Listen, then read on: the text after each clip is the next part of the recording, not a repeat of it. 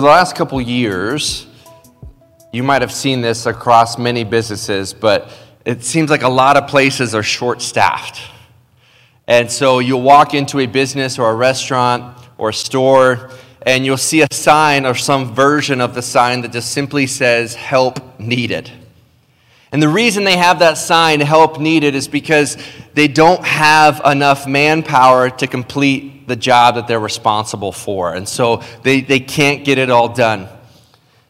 And when I see those signs, I think about the fact that in the Christian life, that every single one of us really is walking around life with that sign, "Help Needed," is because there's no way for us to live and to do what God has called us to within our own strength.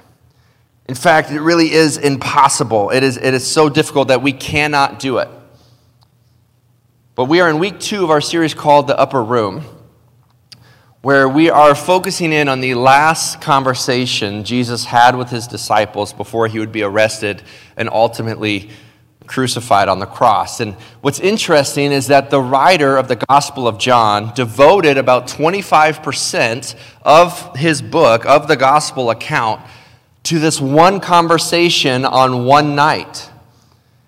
It says in the Gospel of John that he wrote the book for the purpose of helping people believe that Jesus is the Son of God and that he is Lord, and that through believing in him, you may have life. And so John could have written about a lot of different things. So why did he choose to take twenty-five percent of his book and focus not just on the scope of his life, but on one conversation or a series of conversations that took place over a couple hours on one night? I believe he did so for two reasons. Number one, Jesus knew the end was near for his earthly ministry. And when you know the hour has come, when you know the end is near, and you're surrounded with the ones you love, you share your heart. And so in these words, we hear the heart of Jesus. And then number two, I think John spent so much time in this conversation because this conversation radically transformed his life, the life of the disciples, and really launched the movement of the church.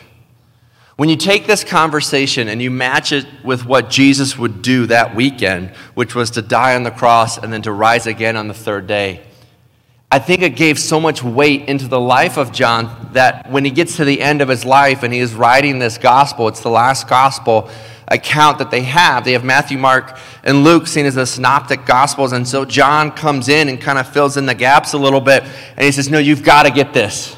You've got to hear this. You've got to see what Jesus did. You've got to hear what Jesus said. And so it changed my life. And I believe this idea that if it can change his life, it can change our lives. And so we're spending these weeks leading up to Easter and what's known as the Upper Room Discourse. And so today we pick it up in John chapter fourteen. Now in John thirteen, last week's message, we saw that Jesus didn't seek a title, but instead grabbed a towel. And that most people, when they are given power, use it for selfish gains. But instead, Jesus took on the form of a servant. And he washed the feet of his disciples and, and told them to love one and serve one another. And that through their love of one another, the world will know that they are connected to him. And then he says in there that I'm going to be going away. I'm leaving. Now this put the disciples in an anxious spot because in verse thirty-six, Peter responds, he goes, "Lord, where are you going?"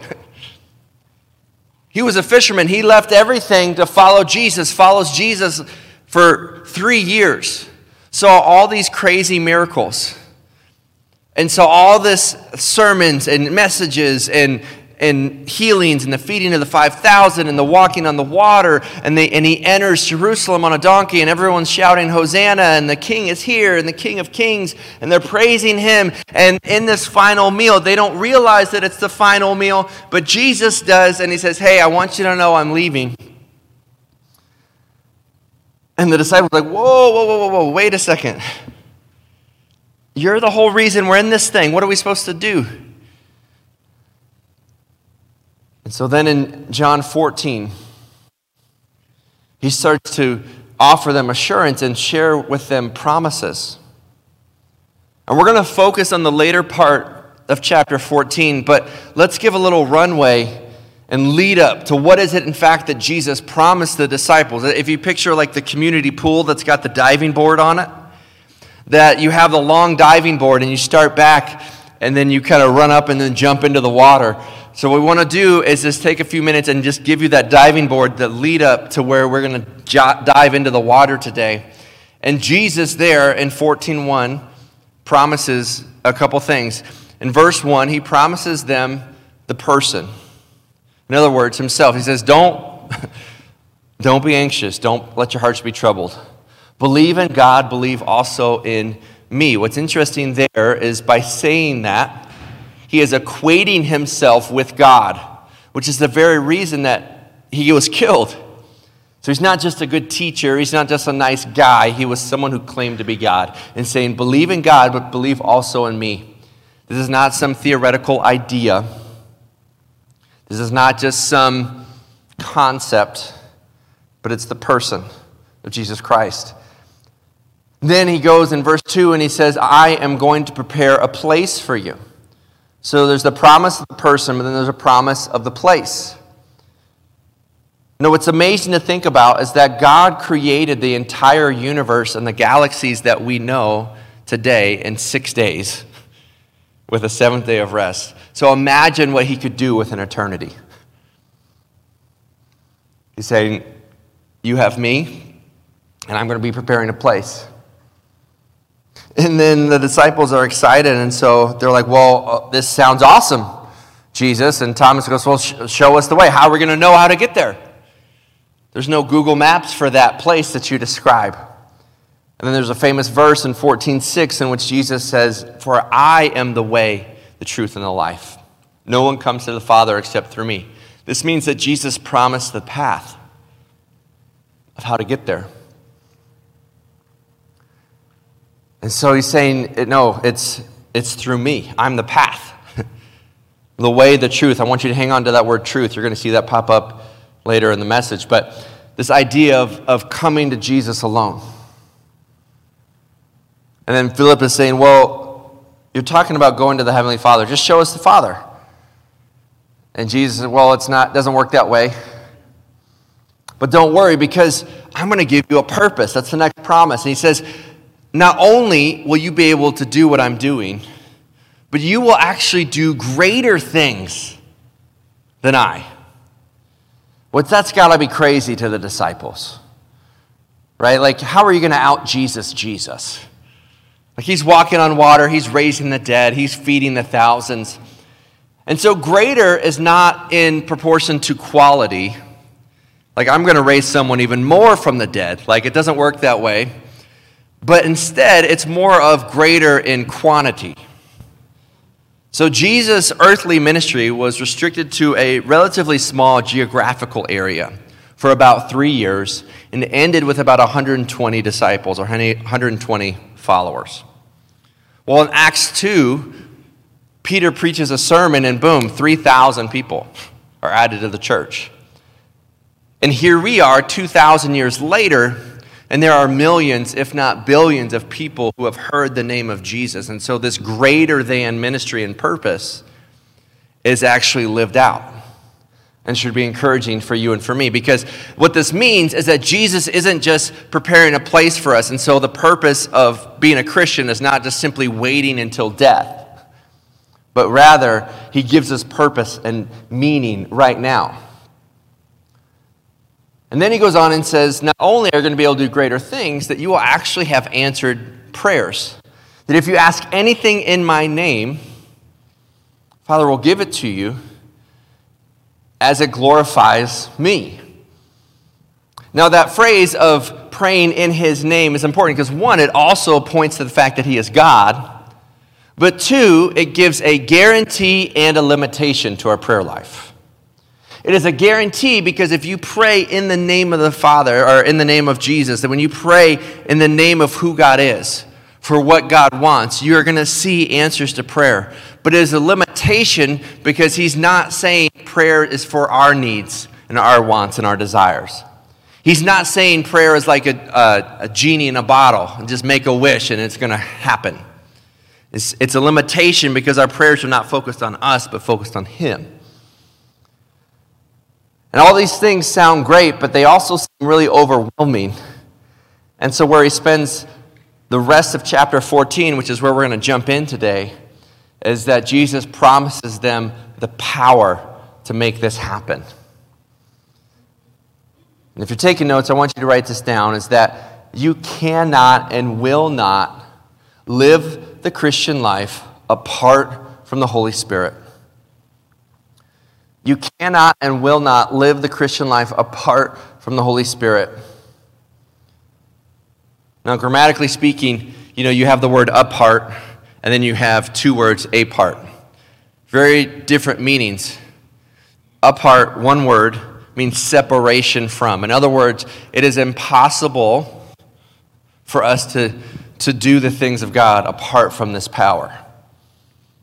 I love action movies. I love the Mission Impossible movies. I think there's like six of them out, uh, and there's actually two more slated, so there's going to be two more Mission Impossible movies coming out in two thousand twenty-three and twenty-four uh, with Tom Cruise. One, I don't know how Tom Cruise is still going. Like, do the problems change? Like, is he fighting with a walker next round? I don't know. Um, you know, does he get a senior discount at this point? I don't know. Uh, but the fact that there's going to be movies seven and eight, at some point, I feel like the mission has become possible. Right? Like, impossible odds, but again and again and again. Well, here's the thing. In the Christian life, it literally is impossible for us to do the things God has called us to do and to become who God has called us to be apart from the Spirit. There is no way. We have no chance. You can try. Over the last twenty years, there's been this terminology that's been thrown around to describe, really, especially in America, but in Western thought, where we try to live a religious life but without the power of God. And it's called therapeutic or moralistic therapeutic deism. And so moralistic meaning that you want to live a good life, just be a nice person. Therapeutic, meaning that, like, better ourselves, a self-help section in Barnes and Noble kind of thing. And then deism, meaning that there is a God, but he's relatively absent from our everyday life.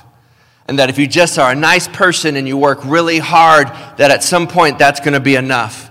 The problem is, it's not enough. Because either we find ourselves falling short of our own expectations or the expectations of others, and we struggle. Or we meet the, those expectations. We get the promotion, we get the job, the house, the car, the boyfriend, the girlfriend, the spouse, the kids that we think we need, and then we realize that's not enough. And so the one thing you cannot live without in the Christian life is the very power of the Holy Spirit. That you cannot live this life without Him, and yet for some reason we try. Yeah, yeah, yeah, God, you, you died for us and rose again and defeated death as we know it and created all of the universe. But I got it, I got it. Look what I can do, Jesus. Ready, here we go. Woo. And it's like, no, it, it, it's the very Spirit of God that gives us the power to do anything. Writer Andreas Kostenberger put it this way. He said, the primary role of the Holy Spirit is that, is that of the substitute presence for Jesus. The Holy Spirit is not an it or an abstract thing. It is the person of God. It is the person of God who empowers our everyday lives. In the Old Testament, prophets like Moses and Elijah had the Spirit of God on them. In the Gospels, we hear about how Jesus was with the disciples. But what he's saying to the disciples in this final conversation before he's arrested and then crucified, says, hey, do not worry. I'm not going to leave you as orphans. I'm going to send someone to help you. In fact, he's going to help you. It's going to be to your benefit that I'm going away, because if I don't go away, he's not coming. And so it's not going to be the Spirit of God on you. It's not going to be me being with you, but instead it's going to be the Holy Spirit in you. And so, how does the Holy Spirit work in the life of a believer, in the life of a Christian? Well, let's look at the very words of Jesus. And he shares from his words five roles of the Holy Spirit in our lives. Number one, the Holy Spirit advocates for us. The Holy Spirit is described as an advocate. John fourteen, sixteen to twenty says this, "And I will ask the Father, and he will give you another helper." That word helper, it comes from a Greek word parakletos. And it's only used about five or so times, and it's used in the Gospel of John and in First John, and it's only used to describe the Holy Spirit. And that word literally means called alongside to help or to assist. That's why it's oftentimes translated as helper. Other translations, you see the word advocate or you see the word comforter. Counselor is someone to fight for you. Having gone through some experiences in the foster care adoption world, there are positions or people that are called child advocates. Why do those positions exist? Well, because the child doesn't have the ability to fight for him or herself. And so there's somebody that comes in, somebody that has authority, someone who has ability to fight for that person. Where it's awesome for us is that the Holy Spirit fights our battles. That the Holy Spirit is an advocate for us, an active advocate for you and for me. And so this verse here continues, another helper to be with you forever. Even, see that word truth, the Spirit of truth, whom the world cannot receive because it neither sees him nor knows him. For you know him, for he dwells with you and will be in you. I will not leave you as orphans. I will come to you. Before long, the world will not see me anymore, but you will see me. Because I live, you also live, and on that day you will realize that I am in the Father, and you are in me, and I am in you. This is important because the Christian life in eternity, an eternal life, an abundant life, doesn't begin the moment you die, but the moment you meet Jesus. That the goal of the Christian faith is not to just sit around and twiddle our thumbs and wait to maybe one day sit on a nice cloud and play a harp. It doesn't work like that. That we're not just praying for us to go to heaven, we're praying for heaven to come down. That's why in the Lord's Prayer, we pray, Lord, your kingdom come, your will be done. That the Holy Spirit gives us access to God right now.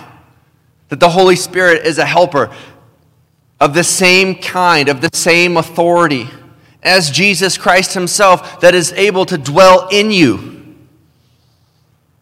And so we see this power that comes. And yet we are limited by what? Our fears? Our circumstances? Our addictions? Not when you have the Holy Spirit fighting for you and in you.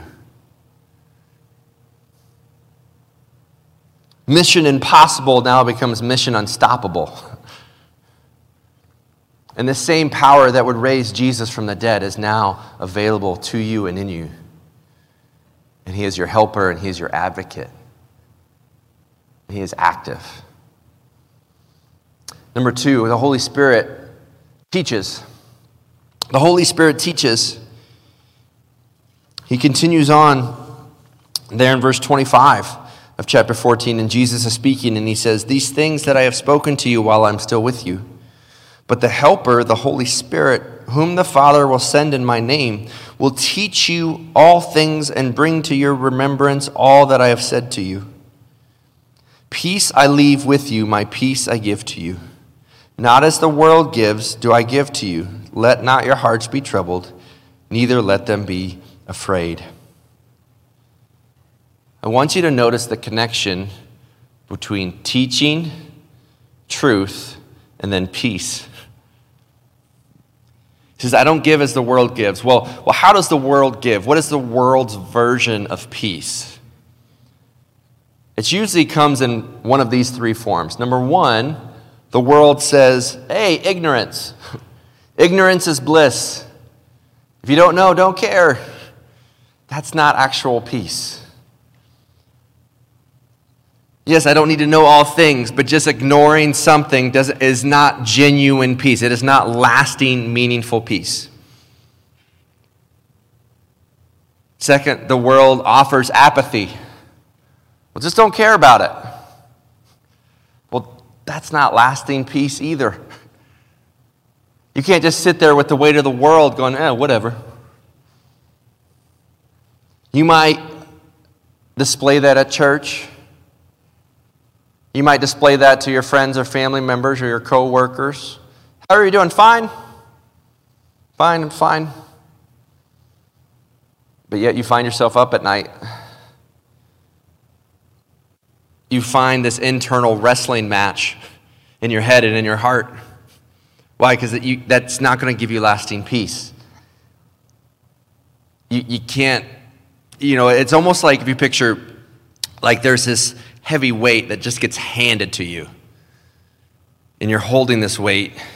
And maybe it's not even heavy and you're holding it, but you can't let it down, right? Even a small weight, if you just hang on to this thing, at some point you're like, man, my arms are exhausted. The world doesn't give you anywhere to put it. So it's not ignorance, it's not apathy, or maybe they, the world says, well, just be self-reliant. Just gut it out. Okay, well, I, okay, I'm hanging on, I guess. I got this weight. But after a while, it wears on you, and it's heavy. What Jesus does through the power of the Holy Spirit, what he's doing to offer you peace, it says, here, give it to me. So yes, a weight comes into your life. A weight comes, something unexpected into your life, and you're hanging into this, but you, you, you don't have to hang on to it by yourself. You can give it to someone who is strong enough to hold the weight of the sins of the world. It says, give it to me. And so the Spirit teaches us the truth. It is the Spirit of truth, telling us about Jesus, who is the truth, in the word of truth. Second Timothy two seven talks about how the Lord will give you insight. When you have, if you read something over and over and then you have the light bulb moment, what is that? That's the Spirit of God. Romans twelve, one and two, no longer be conformed to the patterns of this world, but be transformed by the renewal of your mind. And then you will be able to test and see and know what is the will of God. It is the Spirit of God teaching you the Word of God so that you can have the peace of God. You see that? You have the Spirit of God teaching you the Word of God so that you can have the peace of God. And God gives peace, not like the world gives.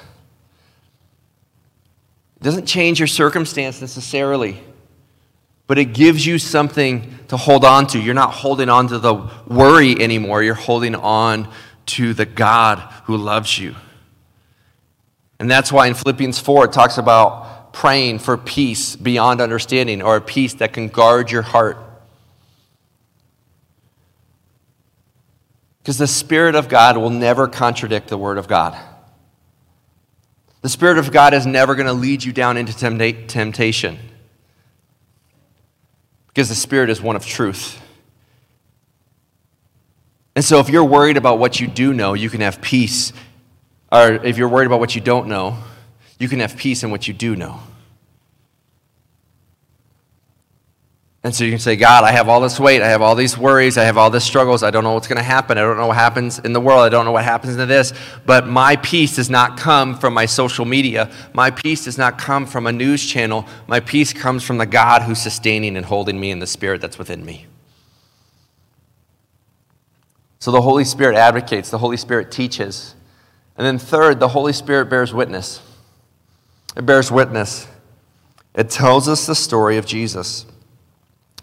In John fifteen, Jesus is speaking to the disciples in the same conversation here, and it says, but when the Helper comes, who I will send to you from the Father, the Spirit of truth, who proceeds from the Father, he will bear witness about me.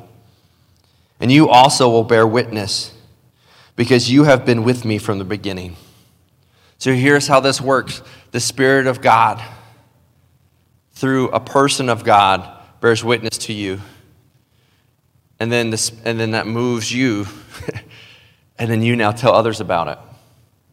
You cannot do anything apart from the Spirit. It says in Scriptures that we were dead to sin, that we were dead in our trespasses, but made alive together in Christ. Like if we took this whole sound system right now, and the lights and everything, and the chairs, and we went out to a cemetery, it would not matter our strategy that if I, if I speak louder, if I say more eloquently, where it's like, I'm not going to make someone who was dead come alive. Only the Holy Spirit can do that. Only the Holy Spirit can draw someone. And when it does, it changes you. Every single testimony that I've ever heard involves someone, not just something. There's a common phrase that's quoted around Christian circles that says, share the gospel, and if necessary, use words. That sounds great, right? Promoting service and action. We just talked about that, John thirteen. That's great, except you need words. That'd be like if I came to you and said, I'm going to feed the hungry, and if necessary, use food. Like you need the, the testimony of God working. And here's where this is amazing, is the fact that the Holy Spirit is what's drawing people. The Holy Spirit is what gives us the words to say. Then our job is not to save. Our job is to share. And so it's not about the eloquence of my words, but the power of His Spirit. And so it bears witness in your soul, and it can bear witness in somebody else's soul. You don't have to be the Holy Spirit for someone else. You get to be the hands and feet of Jesus and pray for God to bear witness to them. There's power in that. We don't have to make the food. We just get to serve it. We're not the cook. If someone comes back and says, ah, I don't like how that's cooked, you're like, ah, not my job. All right, my job is not to spit in their food before I give it to them. Okay, it's to serve it, it's to give it to them and trust the Holy Spirit to do His work. So we see that the Holy Spirit is an advocate. We see that the Holy Spirit teaches us the truth, which then gives us peace. We see that the Holy Spirit bears witness to what God is doing. But then fourth, we see that the Holy Spirit convicts. The Holy Spirit convicts. Jesus, in this discourse, is talking to His disciples. He's sharing with them the potential of persecution, how the world is going to hate them because the world hates Him. And He's talking about this power of the Spirit. And He says this here in sixteen, verse seven. He says, nevertheless, I will tell you the truth, that it is to your advantage that I go away. For if I do, do not go away, the Helper will not come to you. But if I go, I will send Him to you. And when He comes, He will convict the world concerning sin and righteousness and judgment. Concerning sin, because they do not believe in me. Concerning righteousness, because I go to the Father. And then you will see me no longer. And then concerning judgment, because the ruler of this world is judged. We love justice, but just not for us. we, we get enraged when something or someone experiences an action against them and victimized, unless we were the one to do it. And here's why this is important, because that word convict in Lencho really means to expose or bring to light what is true. Here's, here's an example. It, it, does, it doesn't just make truth, it reveals truth. There's, a, there's an important distinction there. So guys in the back, help me out for just a moment. If we could just turn off the spotlights for just a moment. I'm going to stand here, and, and online it's about to get dark for just a moment. All right. I didn't go anywhere. I didn't disappear. Now, some of you might think it's better with less light on me, and that hurts my feelings. Um, I didn't leave. It's just darker. All right, the lights, let's bring the lights back on. The lights expose what is already there. This is why it's important, because the Holy Spirit doesn't make you a sinner. The Holy Spirit exposes the sin in your life. And until you expose the sin in your life, until you bring it to light, what is there, nothing is going to change. Think of it this way, is if you have a child who has a messy room and you say to go clean your room and they just flip the lights off. Done. Can't see anything. No, the, the lights on or off doesn't make the room a mess. It shows you that your room's a mess. Well, once you see that the room is a mess, where do you turn? You turn to the only one who can cleanse you. And this is why it's important. It's because feelings of like guilt and shame and this identity battle that we're not enough comes from Satan. But feelings of consciousness and a conscience and conviction of hating your sin, wanting to change, that is from the Holy Spirit. And this is important because the Holy Spirit works in our lives, and we don't have to be the Holy Spirit for somebody else, which means it is not our job to convict somebody else. It is our job to pray for the Holy Spirit to work in that person's life and to ask ourselves, where is the Holy Spirit convicting in my life? And so if you have someone far from God, if you have someone away that you are praying for it, you are not praying judgment upon that person. What you're praying for is the work of the Holy Spirit to bring to light what is there and then to cleanse them. Your job is not to be the Holy Spirit for someone else, but you can pray for the Holy Spirit to work in their life. And then you can set the example for how the Holy Spirit is working in your life. I'm so grateful that we have a God who has a spirit who convicts. Because the Holy Spirit can reach someone that we can't. The Holy Spirit can change someone's conscience, and we can't. That means there is hope for every addiction. There is hope for every downfall. There is hope for every estrangement. There is hope for every loss and struggle and battle. Because if we just sit there and we try to like run faster, work harder, and grind it out to a certain point, like you can only get so far. But with the Spirit, it goes from mission impossible to mission unstoppable, because the Holy Spirit can do things that are supernatural in your life. And so we see that the Holy Spirit moves. The Holy Spirit is an act, advocate, that he teaches, that he bears witness, that, that he convicts. Lastly, the Holy Spirit glorifies. At the end of the day, it's not about you, it's about Jesus. He says in there in John sixteen, verse twelve, he says, I, uh, I still have many things to say to you, but you cannot bear them for now. That when the whole, when the Spirit of truth comes, he will guide you into all truth. For he will not speak on his own authority, but whatever he hears, he will speak, and he will declare to you the things that are to come. That he will glorify me, for he will take what is mine and declare it to you. All that belongs to the Father is mine. That is why I said the Spirit will receive from me, and he will make known to you. As Andrew and John come up, I just to wrap up here, that I am so grateful that the Spirit leads us to worship, leads us to an adoration and appreciation for the very glory of Jesus.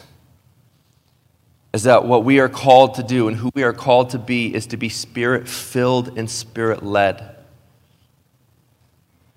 And that we have a God who is alive and who is active.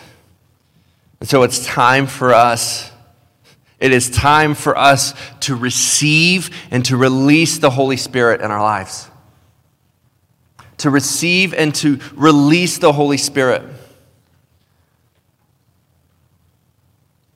That I'm not sure where you're at today. I'm not sure what you're battling or what you're struggling. But what I can tell you is that we can't do it on our own.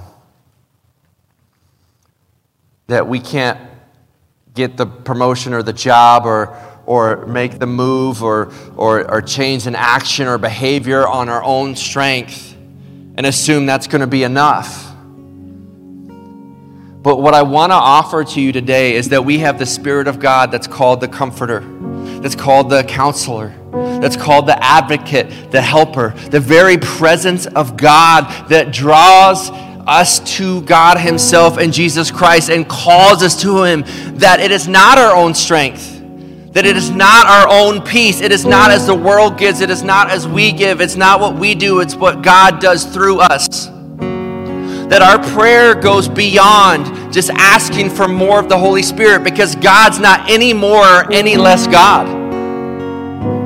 So our prayer goes beyond asking for more of the Spirit to say, Spirit, have more of my life. God, I give my marriage to you. I give my kids to you. I give my job to you. I give my worry to you. I give my anxiety. I give these struggles. God, I cannot do it. I cannot make it. But here you go, and with you, you can. And he will, and he does, and he is alive, and he is active, and I'm so grateful, because we don't have the Spirit of God on us. We don't have Jesus here present with us. We have the Spirit of God in us, and through that, God took twelve ordinary guys who had no money, had no fame, no building, no authority, and they changed the world.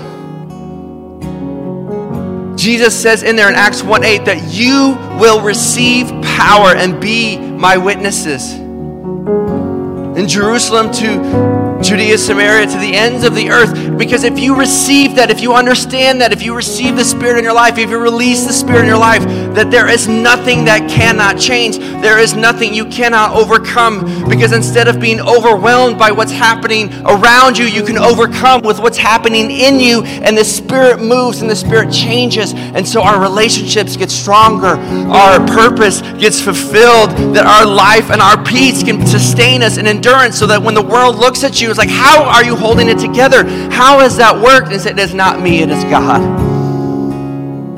There is hope available to you, and that hope has a name, and that's the Holy Spirit glorifying Jesus Christ in your life. Will you pray with me? Dear Heavenly Father, just I just humbly come before you that my words mean nothing on their own.